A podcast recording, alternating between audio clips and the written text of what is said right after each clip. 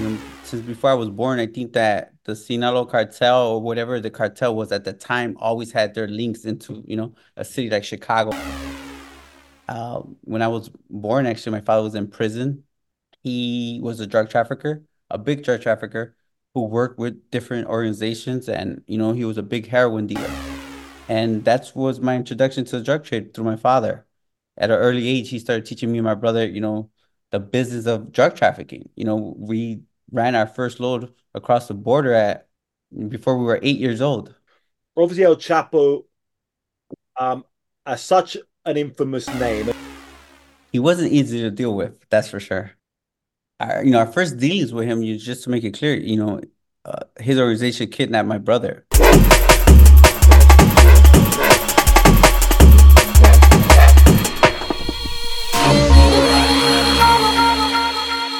Boom! Here we go. A boom uh, with no uh, video, just audio right now because the guest, Margarito Flores, also known as Jay, short for Junior, um, is preferring not to show his face because he was a cooperator with the US government against Sinaloa cartel, against El Chapo, against Arturo Beltran Leyva, against El Mayo. In fact, his evidence uh, was using indictments against more than 50 drug traffickers.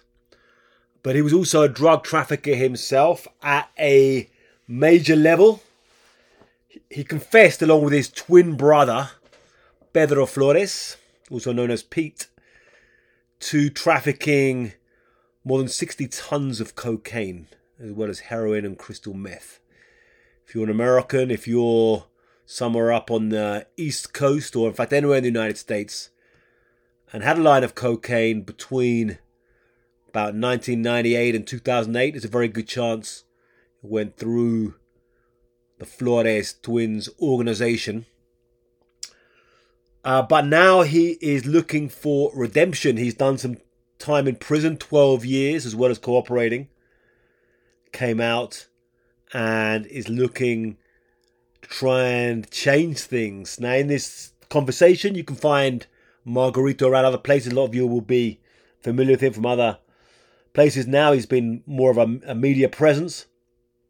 This conversation is more of a uh, candid, casual talk. Uh, I got in touch with him and he was very generous with his time. You know, what became a short conversation turned into a long conversation and so this is this is that that talk. What was it like in Chicago, growing up in Chicago, and that first links into trafficking and to linking up with the biggest players in Mexico? Oh, for the most part, um, you know, since before I was born, I think that the Sinaloa cartel or whatever the cartel was at the time always had their links into, you know, a city like Chicago. I think as migrants and Mexicans started actually migrating into Chicago, you know, for most people that don't know, I was like born into this, right? Uh, uh, when I was born, actually, my father was in prison. He was a drug trafficker, a big drug trafficker who worked with different organizations. And, you know, he was a big heroin dealer who was uh, arrested for, uh, you know, 11 kilos of black tar heroin at the time, received a 10 year sentence. And uh, after a good time, he, he was he came home when I was around seven, seven and a half. And that was my introduction to the drug trade through my father. At an early age, he started teaching me and my brother, you know, the business of drug trafficking. You know, we ran our first load across the border at before we were eight years old. You know, wow, wow. Mm-hmm. So, so when you went up, you went down with him to Mexico, and you were like, what? He was driving it in a car over the border, or how did he get over? Oh, so yeah, we actually thought it was a vacation. We went uh, to Mexico on our you know first trip out of Chicago. You know, we were you know my father was in prison, and you know we had a hard life. You know, grew up very poor. You know, my family was on on uh, government assistance at the time, so uh, he came home and he was a provider at heart. You know, he was used to having money and and he felt I guess it was like his obligation to you know provide and provide money fast. So we took the you know it was small car took the road to Mexico. Uh, it was a, it was a fun experience for my brother and I for sure. Um, went down to Mexico and basically at that trip he actually took us out to the mountains and basically introduced us to our first drug, which was going to be marijuana. And we, um, he took us through every step where we were, you know, a part of the, you know, cultivating of it, the harvesting, right? Picked out which plants he wanted. You know, we had to let them sit and dry out and all that stuff and compress the marijuana at that time into, you know, was considered Mexican, right? Marijuana into, you know, it was 220 pounds, I believe. And that And was we Sinaloa, or where, where was that in Mexico? No, Mexico? at that time we actually went. It was we went to the to the uh, mountains in what was considered the Zacatecas, Durango, right? That area on this side of it. Um, and you know, my father at that time had you know knew many people, and that's our. I guess that's where our education started. Um, we he taught us how to you know take down the gas tank, and um, we we fished out the you know the gas i mean the drugs right the gas from the gas tank and and we're witness and help them in every part of it and that's what was going to be the next you know that's what going to be our job for the next you know three to four years i think uh and um we took our our first ride back up to the united states. When when we actually got to a border it was going to be our first time we were interrogated by federal officers i tell everyone. My dad and my, my mom didn't bring our birth certificates on our first trip. And my father had you know 220 pounds of of, of marijuana hidden in a gas tank with no birth certificates for my brother and I.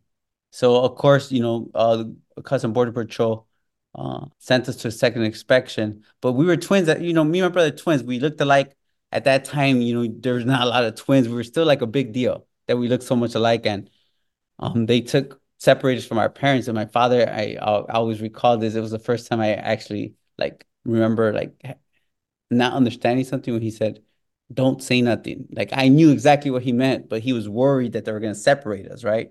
And, and they, didn't, they didn't think to search for the marijuana. They didn't think to search the gas. no, but my I remember seeing my father. It was like a you know where they they inspected the cars. It was like an office and it had glass. It was all glasses, and I could see my father pacing back and forth. What was it like? I mean, did you consider? I mean, when you're like eight years old, nine years old, ten years old, doing that stuff, did you kind of think, "I'm not like a regular kid here in school. My life's a bit of a kind of crazy movie," or or, or what? How did you process that as a kid, Oh, wow. having that experience compared to everyone else in your class who's like, you know, Yeah, I, you know what? That's a good question. I ex kind of explained this to the committee a little bit. You know, I didn't have your regular childhood. I'm not saying I had the, I was the only one, but at that time, growing up in in the States, even growing up in a place like Little Village, it's a it's a working class neighborhood. We were different even early on because everyone had their mom and their dad. You know, we still have that generation of Mexicans that don't believe in divorce. People went to work every day. Our dad being in prison was still rare. Like, so we were already kind of like mm, treated a little bit different because of that. But, you know, I have older brothers and ignorance, right? You know, what gang culture was like. Uh, all his friends, the whole neighborhood basically would hang out at our house when we were kids because there was no father to, you know, say no. You know, my mom just would be like, okay, this is what friends do. And uh and that's kind of started the trend of like our family being looked at a little bit different, right? You know, to other families who come from Mexico, right? Settle down there, go to work every day, and here's his house, right? That's rare. There's no father, and there's a bunch of, you know, uh, teenagers that have a bunch of friends who are, you know, gang members. now what And kind of gang, what kind of gang were they in, and what gang were they in, and, and you never you never got into the gang life yourself on that side of things. you know what? My brothers were growing up. I mean, they were, uh, which was considered probably the most violent, the most organized organization, which was the Latin Kings. and that's gonna play a big part on you know my brother's drug trafficking time and uh but you know we're talking about my you know seven eight years old. So for sure I was already you know kind of uh living that part of the world where my brother was you know a Latin King. My brother's 15 years older than me. You know at that age I still growing up I'm I'm basically being raised in that kind of culture that those environments. So by the time you know my father comes around uh him being in prison in the state actually he comes from, you know, being around gang members. Uh, so he uh, wasn't happy about it. He kicked my brothers out the house fast. It was it didn't take long. Like what, what's going on? You know, like he he despised gang members, believe it or not. Uh, it, it's just this weird contradiction. Yeah. yeah. Uh, he despised them because he was in prison with them. He didn't understand, you know, you know, their reasoning or why they would, you know, have to like what we consider in Chicago gangbang or whatever. But um, for instance, him coming home and kicking my older brothers out the house kind of pushed them away to having to provide for themselves now in a real manner, which led them to drug trafficking. And and here I am, you know, you know that separation between my older brothers and me and my uh, twin brother is like he's giving us an education here, and they're learning the cocaine business on the streets. Okay, just taking a quick break here, uh, just to say if you like this podcast, if you like my work and you want to find more of it, then please go on to www.crashoutmedia.com. That's C R A S H O U T M E D I A dot com. That's where you can see loads of my stories, my podcasts, interviews with active cartel members, interviewed with former cartel members, law enforcement, Dan Crenshaw and Congress in the anti cartel task force, analysis, reportage, and everything about organized crime and drugs, trying to find truth, trying to find answers, trying to find better ways here. You can subscribe for free, or if you like it and want to support it and get access to everything, then just $5 a month gets you in there. I think the gang culture being around in that environment uh, taught my brother and I a lot. It was going to teach us how to succeed in, in, in that environment later. But we also never joined a gang. You know, my older brother, that's something that he forbade us and, and made sure he didn't. Uh, by the time I was 12, 13 years old, and my dad went on the run again, left us with our older brother, he was already, you know, kingpin himself um, in the cocaine business. Now, how, how much school did you do?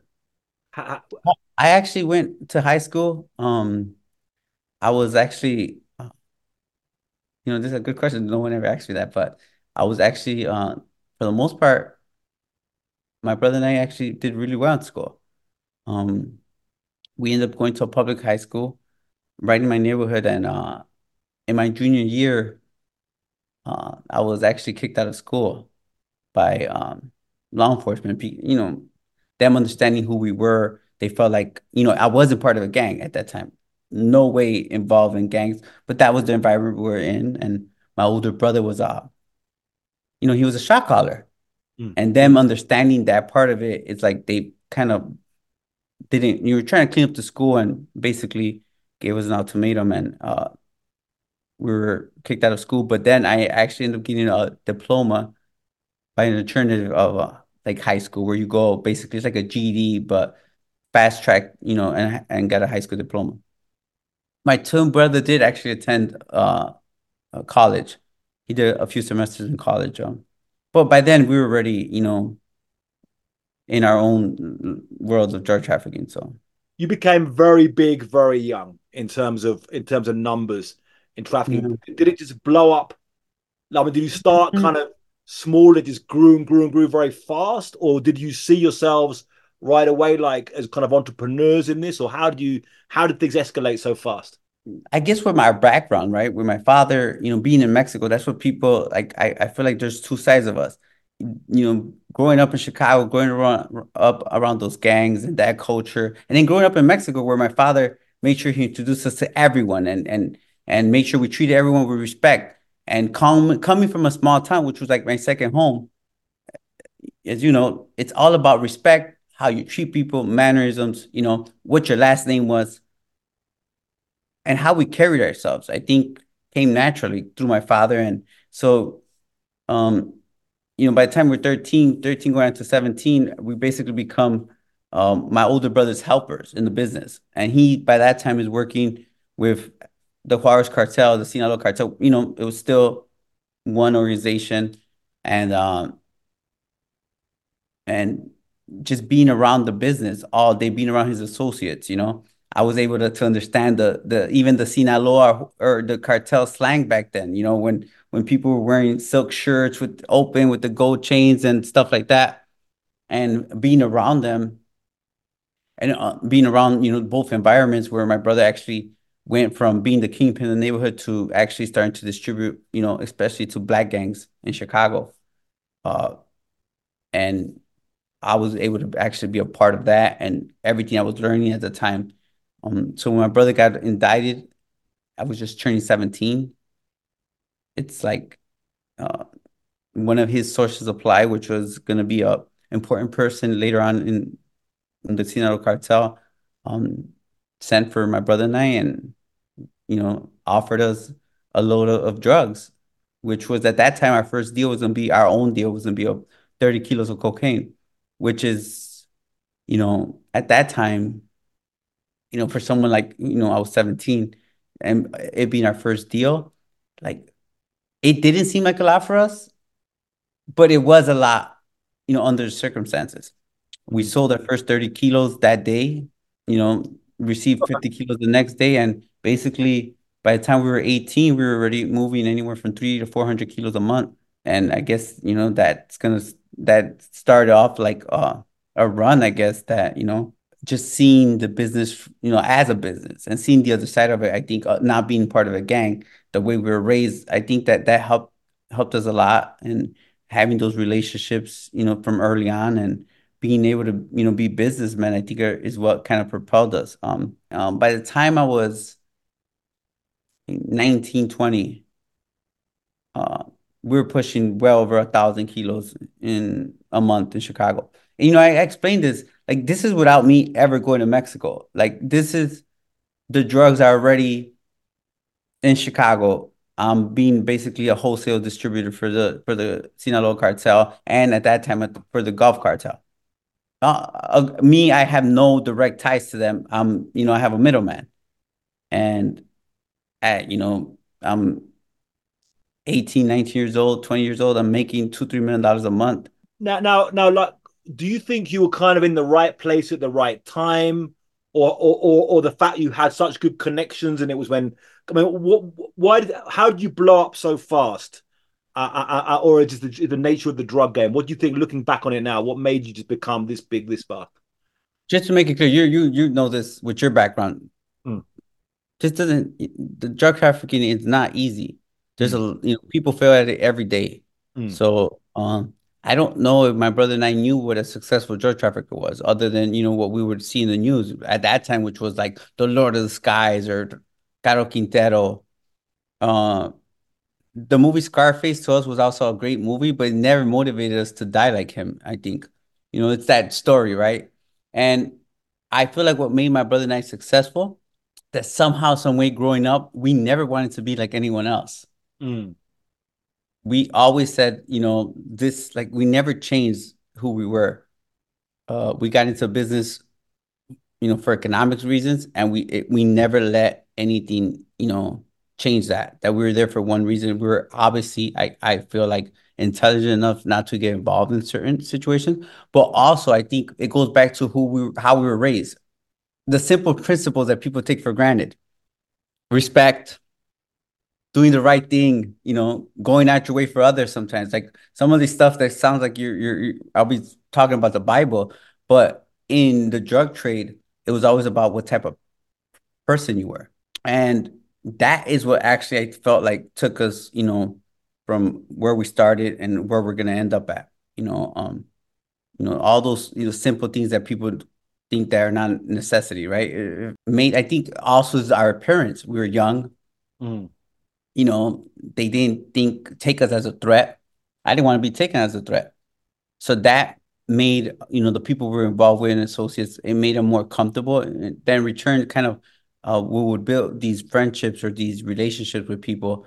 And, you know, it was I I think for them it's always like, I know these guys ain't gonna do me wrong. Mm. But in reality, it's not because I was fearful, it's just that that wasn't who we were. Um, and I think that actually helped us and it helped us all along the way, actually helped us solidify some of the, you know, those relationships we had with the biggest jugglers in the world. that I didn't want to be them. So when you did meet Chapo, you met Chapo, you met Arturo Beltran Leyva. Yes, Arturo Beltran Leyva. I mean, who I met, I met probably, you know, some of the biggest drug lords. I met Nacho Coronel.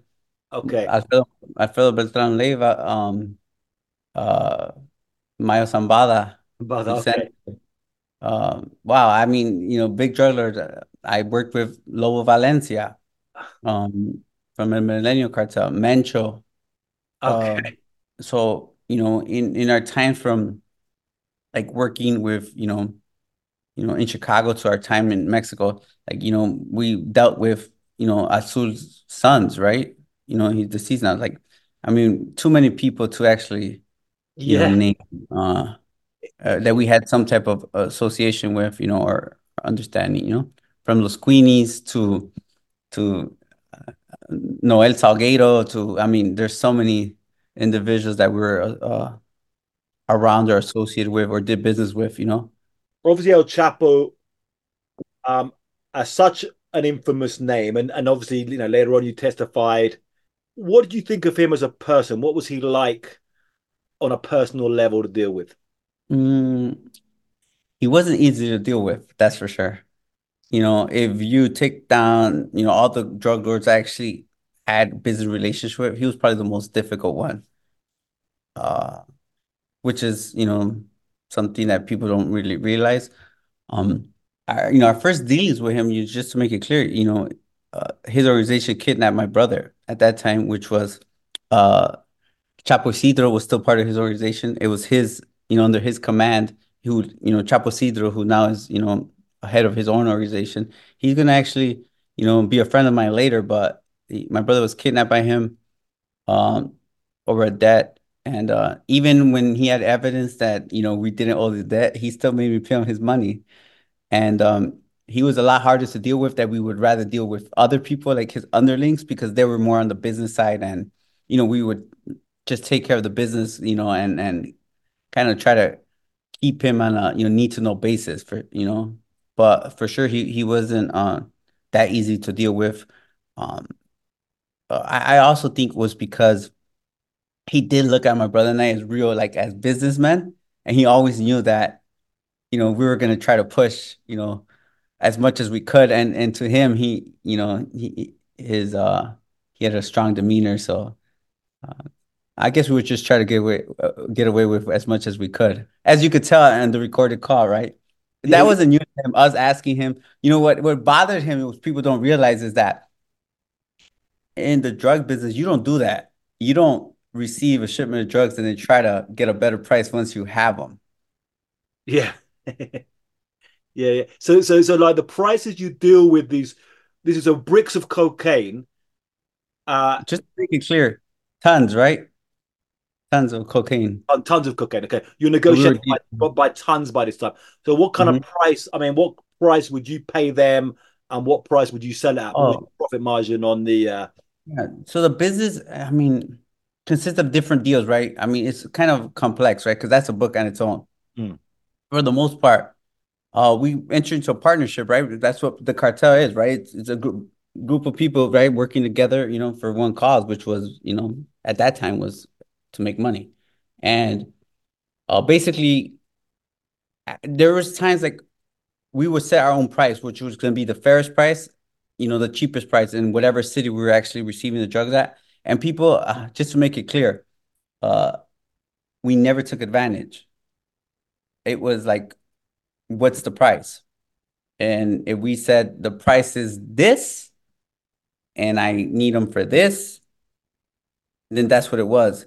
But rest assured that they were not gonna come back and say, "Did you just like, you know, like I w- I didn't have to. I wasn't sleep good at night to make sure that it was a fair business. That they were never gonna come back and say, "Hold on, are you taking advantage of you know what you're doing?"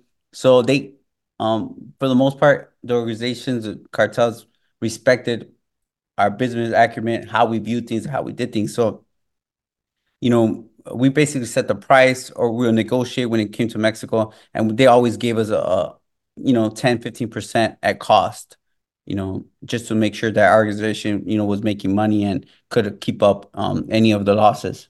So what would the numbers be? I mean, like, would you buy for say 12k and sell for 18k, or what would the kind of Um, yeah, be?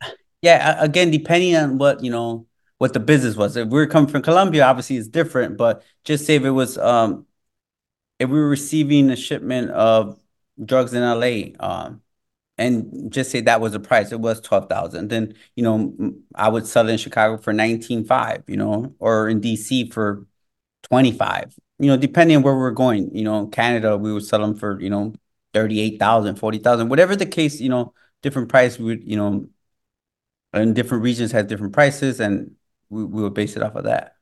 How how I mean the network for moving it around the United States. I mean, was this with you know it was, it was, trucks? I understand it with trailer trucks. I mean, you, you buy you you create your own trucking companies, or you just get truck drivers to carry it, or how does that whole business work of of moving it around the USA? Yeah, so the means were were there's a lot of means, right? But for the most part, um, as I try to point out, uh, you know, our organization being successful, and I was working with, you know, um, the Sinaloa cartel at that time as a whole, right? You know, because you do have different people that have different methods, you know, but for the most part, how big organizations work, um, they're going to work with something that's going to be continuous, something that's, you know, um, they have different projects going at one time. But for us, you know, we did use trains, we did use airplanes, we did use uh, uh, different, you know, transportation means. But for the most part, it was uh, tractor trailers, long haul, um, uh, semis. So that was our our mean of transportation. And uh, what we would do would we would actually find independent contractors, uh, independent drivers that had their own, you know, that worked as independent contractors and you know find legitimate loads and haul them across you know the country. So some of the other people you're dealing with in Mexico, I mean the, the big big names. So obviously, uh, El Mayo. What, what do you think of uh, of El Mayo as a, as an individual? Uh, you know, he's kind of a mythical status now. But what's he like on a on a personal level? This is the tricky part. Uh, I'm talking about you know how I felt with him. You know back at that present time. I, you know when I'm talking about something when it comes back to my life, I always like to put myself in that you know f- mindset state and and feeling. You know to me, he reminded me a lot of, you know, even nicer probably than my father. He took a liking to my brother and I. Uh, we had a very good relationship. You know, he was a fierce man, but he was also one of the, you know, most, I think, fairest. Like he was, you know, like it's hard to explain.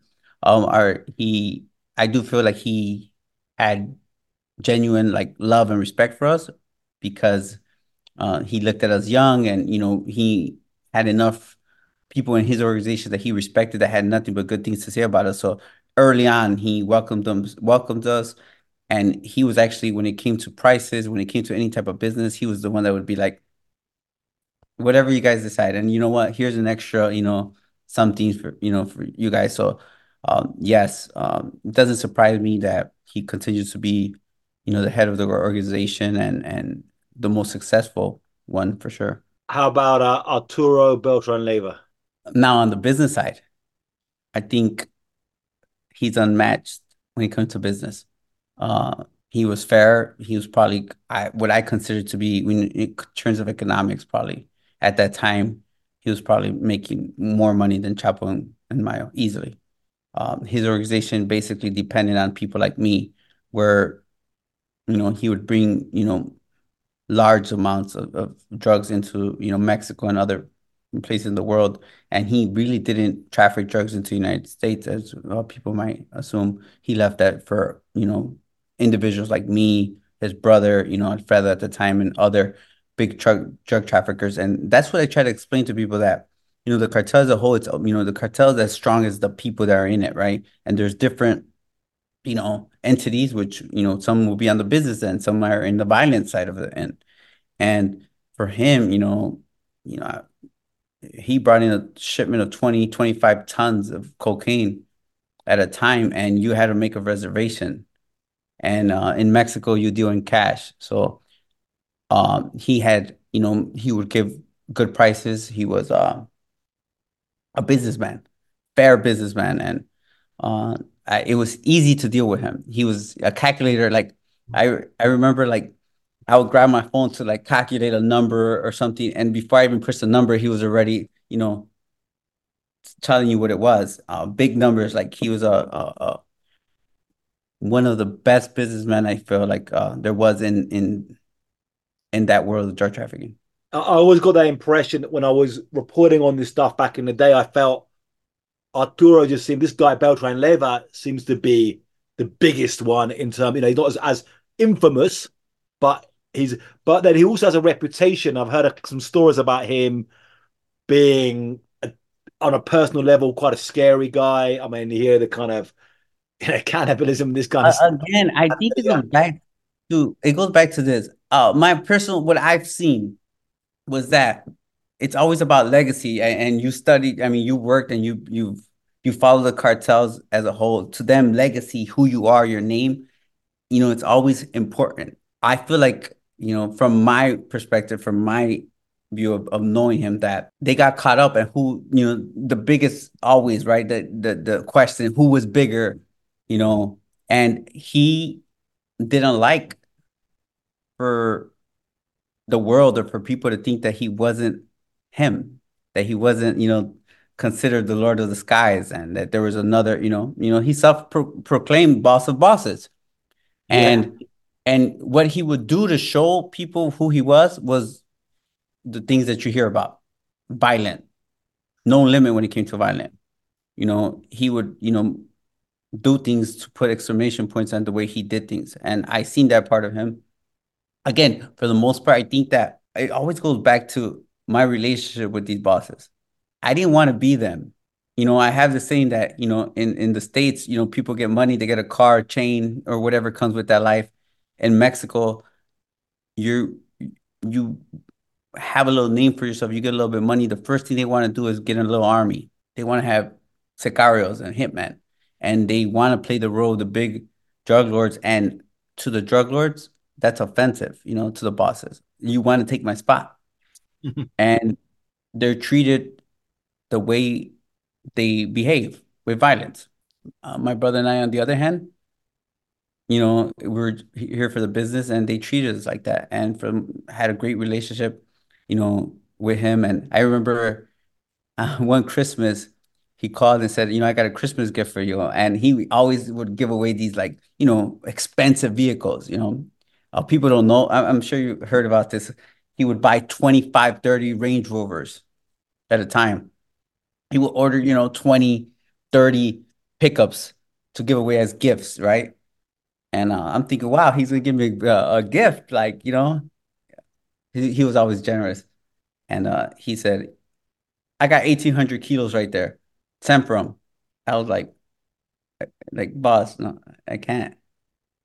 I can't. You know, it's Christmas time. It's like right before the holidays. I said, I don't, I don't have, you know, the funds. He said, I'm, I'm not asking you for the funds. I'm gonna, you know, lend them to you. Front you eighteen hundred kilos. Yeah. And uh, I'm gonna, lend, I'm gonna front you the kilos. But in Mexico, like I said, there's no consignment. And I said, sir, I can't take them because, you know, I'm told in Spanish, le voy a quedar mal. I'm gonna end up, you know, not keeping up when you want to get paid because it wasn't like planned and he had me on speaker and he said, and that's why I'm calling you. he said, because anyone else would have said, where do I pick them up? Hmm. You, on the other hand, are saying you don't want to do it because you don't want to, you know, uh, leave a bad taste in my mouth. And that's why I'm calling you. Send for him. You pay me when you're ready. Now, okay, this is on the on the Mexico side. On the US, the Mexico on, on the Chicago side, I mean, you're running this massive distribution hub in Chicago. So people are all the gangs in Chicago are buying from you. People are coming from all over that the East Coast. Did you have to? I mean, how was that trying to run an operation like that? Did you have to end up using violence to keep things running there? Did you just kind of just how did you manage to like keep everything such a big operation? To manage, I mean, the operation was, eh, you know, when you go back and look at it, you know, the scale and the consistency of the operation, you know, we were trafficking anywhere from 2,500 to 3,500 kilos a month, you know, traffic, you know, to over a dozen cities in the US and Canada. Being on the business side, I feel like not only were we able to pick and choose like the right people to deal with, we we took losses, but you know, for the most part, I'd rather take that loss than actually, you know, resort to violence. That's how we actually um, handle our business. We, what we did was that we made it so that if anyone thought twice about robbing us or did rob us or you know try to take advantage of us, like they had nowhere else to go but hopefully retire because they were not going to be able to sell drugs anymore because we are the ones that kind of controlled, you know, the drug trade basically. So it, it was one of those situations where just because of the business and the way we ran it, it's like there's nowhere you could actually turn to, right? You know, without there, you, you're not going to be able to take a load of drugs from us or try to compete with us because there's no competition. Basically, we I feel like we had a monopoly when it came to the cities we were in, uh, because we always had the best prices and we always had the best quality because we had those relationships. And it took quite a few relationships, as you just heard, of all the people that were kind of in our life some way somehow to actually keep that going. As far as our time and you know, at that particular time, you know, in the organization, we were unmatched. There's no one else um that could actually, you know, and I say this all the time, you know, to to people in the classes that being successful at both ends of you know being in the United States and in Mexico is unique because you know this might sound you know cocky or but Chapo or Mayo or Arturo couldn't do what we did in the United States, but yeah, I could do what he they did in Mexico. That makes you know any sense. The American the American side that's the side which hasn't really been. A lot of journalists in Mexico complain, that we never hear about." how it's working on the American side. And that's the big complaint from journalists down here that hasn't really been told. Although that now, now we're kind of hearing it with you know your story and some others. Now, I, I covered you know some of your your, your story back in the time in, in, my in my first book, and you know maybe I got some things right or wrong there. But my my understanding was there was this this war happened between Beltran Leyva and Chapo, and that started to kind of put pressure on your side because they were fighting over who you're working for. Is that correct? Or how did that, when that war exploded in, in Sinaloa and I was covering that around the time in Culiacan back in those days, how, what did that feel like for you when that was happening? So now here comes for the tricky part. Yeah. As I told this recently, I told this to Congress. I, yeah, you know, I feel like if I ever had an issue with anything that was portrayed was on the government side was that they took something that my brother and I did voluntarily and they shaped it into what sounded, you know, what whatever they were, you know, wanted to uh promote was that we were giving ultimatums that we were threatened, you know, by the two most violent drug cartels, the most powerful drug cartels I want to say in the world at that time, which we were.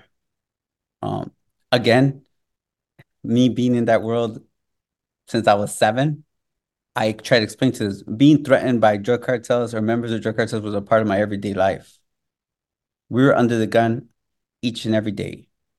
And you covered enough of these stories, knowing that that you you understand where I'm coming from. What always kept my brother and I alive, I think, was instinct. You know, we had already, you know, our family had suffered tremendously by that time. And, you know, my kids were getting older and I didn't want my kids to grow up like the way I grew up. And, you know, it was coming to a point where I could see the line being, you know, drawn in the sand. That's what people like to say that, you know, either I was gonna, you know, it was gonna come to, you know, a point of no return for us that we're not gonna be able to continue to be who we were as individuals or and, and have that what we thought was more compass, right, of not crossing the line. That it was gonna get to a point where where it was gonna, you know, we were not gonna have a choice. And that didn't sit well with us. Um, uh, I felt like you know my kids were you know getting older, and I was seeing my kids being around certain environments that I didn't feel comfortable with, and it was only going to continue you know escalate, especially with you know what I seen was coming, and I think that for the most part, my brother and I, and, and it's hard, it's cognitive dissonance that you know we thought we were good people, you know, to us it was a business, and it took you know marrying my wife, who you know, my brother's wife are both uh, daughters of law enforcement who, you know, it's it's hard where it's like they'd be like, no, that you know, like it doesn't matter. You're you're still not doing the right thing, and them wanting more for us. for sure had an impact.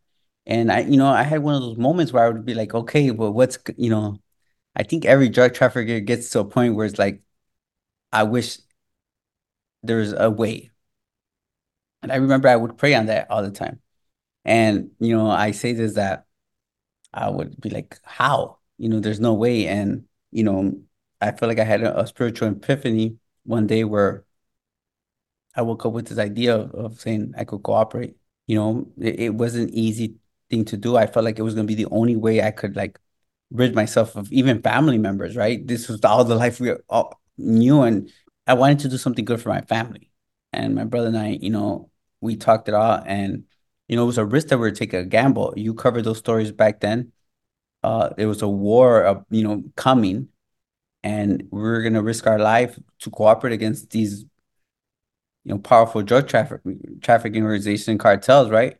In the likes of Mayo Zambada and Chapo Guzman, Arturo Beltran Leyva, and risk our life to try just for the benefit of hopefully getting some credit, you know, for our cooperation. And I think that gets overlooked. I mean, everyone who's, you know, intelligent enough will say, well, you cooperated from March of 2008 to, you know, November 30th, 2008 against drug cartels.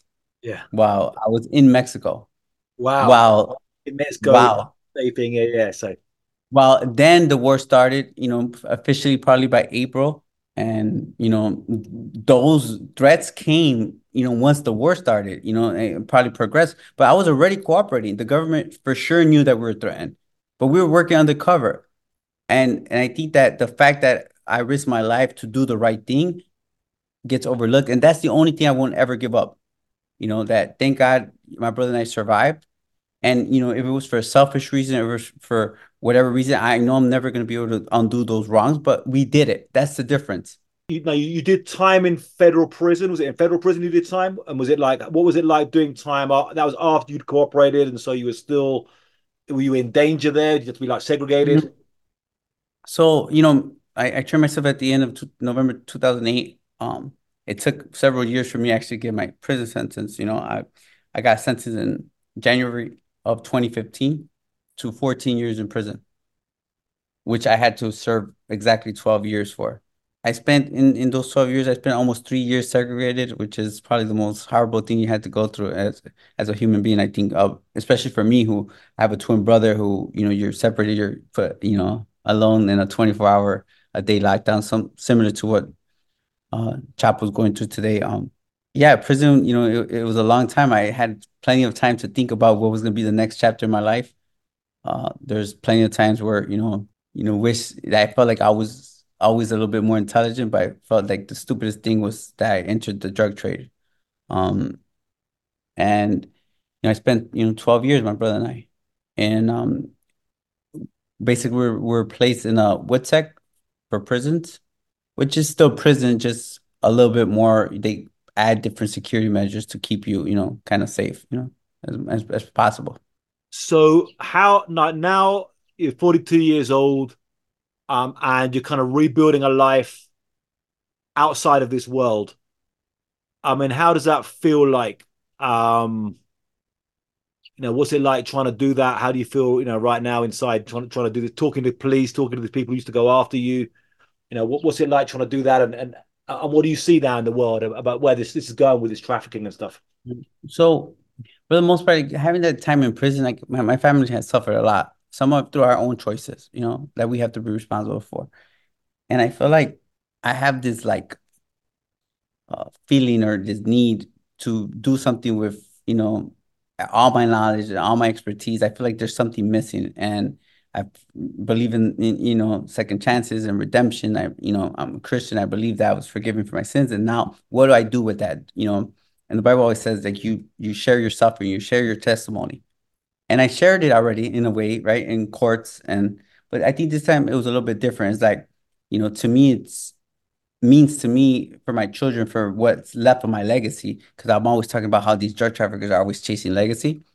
I think I kind of uh, uh, took that and I'm like, you know what? I want to make sure that by the time I leave here, that my legacy is something positive, that I was able to, you know, leave a good impression for my children and and for all those people who who have suffered from drug trafficking, you know, that there is a way where we can actually make a difference and make some change for good.